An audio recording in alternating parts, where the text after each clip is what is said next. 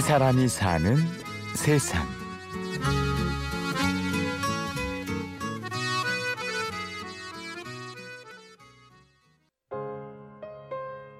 체록사라 함은 우리나라 조선시대 때 사관하고 비슷한 일을 한다고 생각하면 될 것 같아요. 여러분은 이야기 체록사라는 직업을 들어보신 적이 있나요? 조선시대 사관은 왕이나 대신과 같은 특권층의 일을 듣고 기록하여 역사로 남기는 일을 했다면 저희는 이제 보통 사람들의 말을 듣고 기록하여 역사로 남기는 일. 보통 사람의 이야기도 역사가 된다고 말하는 사람. 이야기 체록사 이광희 씨를 만났습니다.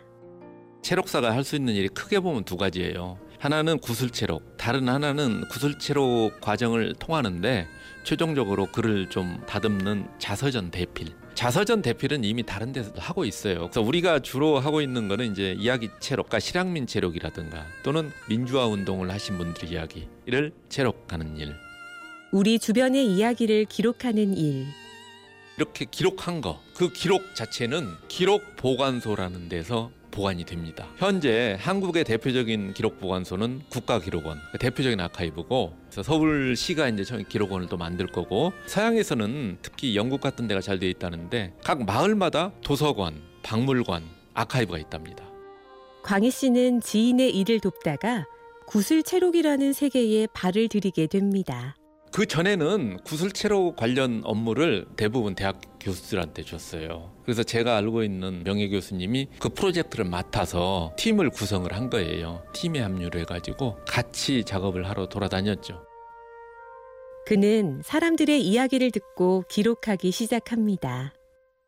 실향민에 대한 구슬체록, 그러니까 실향민들이 남한 땅에서 정착하게 된 과정에 대한 구슬체록 천여 명 정도 했어요. 거의 휴전선 인근에 살고 있는 분들이 고성 속초에서부터 시작해서 철원, 화천, 춘천 그 다음에 여기 서울도 했었고 물론 여기저기 다니면서 며칠씩 숙박하면서 하는데 인터뷰를 요청을 할 때 선뜻 의해주는 분들이 많지가 않아요.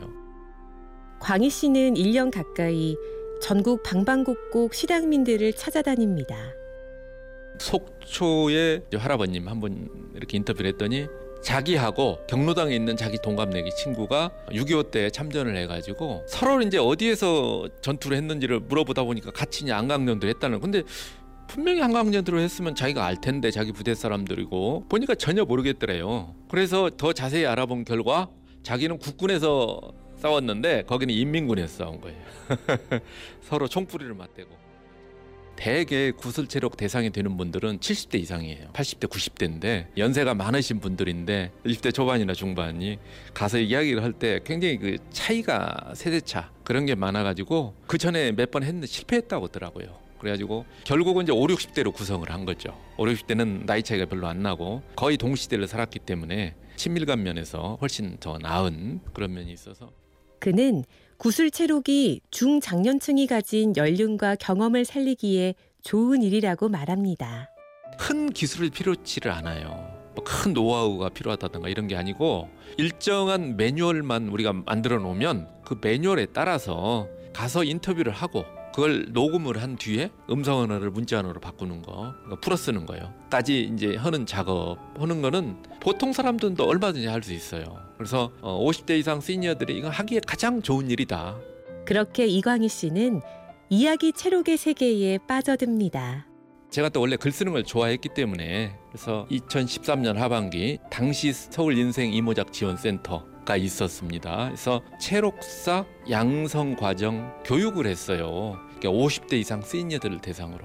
그래서 제가 그때 그 교육에 참여를 했었습니다. 한 3개월 끝난 뒤에 이런 일을 한번 해보자. 서로 이제 뜻이 맞아가지고 2014년 초에 이야기 체록사 협동조합을 결성을 했죠. 큰 결심으로 시작한 이야기 체록사 협동조합. 하지만 그 과정은 순탄치 않았습니다. 처음에 협동조합이 설립할 때는 이제 큰 꿈을 가지고 그런 사회적 의미와 참 힘차게 시작을 했었죠. 잘 되리라고 생각을 했었는데 중간에 이제 우리한테 일을 의뢰하는 단체가 없으니까 우리 협동조합에서는 계속 사람들 훈련을 시키고 준비는 하고 있었는데 결과 없으니까 중간에 다 떨어져 나왔어요. 그 당시에는 저는 굉장히 좀 상처가 좀 컸죠. 아무리 설명을 해도 납득시키기가 힘들더라고요. 뭐야 저게 체록사가 좀 과연 뭐 체록사라는 이름 들어보지도 않았는데 아직은 때가 아닌가? 우리가 좀 빨리 시작했나? 이런 생각이 좀 들었어요. 하지만 광희 씨는 거기에서 주저앉지 않았습니다. 사회적으로 의미 있고 보람 있는 일이라고 해서 반드시 현재 당장에 뭐 수익이 생긴다든가 이런 건 아닙니다. 지난 한 2년간 이제 불모지에서 일궈내는 그런 작업을 했었는데 그동안 좀 고생을 했었고 올해부터 지금 사업이 조금씩 본격적으로 되기 시작하고 있어요. 또 한국에는 없는 직업이거든요. 창업이라기보다는 창직입니다. 체록사라는 직업을 새로 만들어내는 이야기 체록사 협동조합 이광희 이사장을 만났습니다. 우리가 꿈꿨던 일, 보통 사람들에 대한 기록을 남기는 거, 그리고 소외받은 사람들이 일할 수 있는 그런 일자리 만드는 거, 이런 것들이 실현될 수 있다고 저는 그런 확신을 가지고 있습니다. 지금까지 취재 구성의 강철, 내레이션 임현주였습니다. 고맙습니다.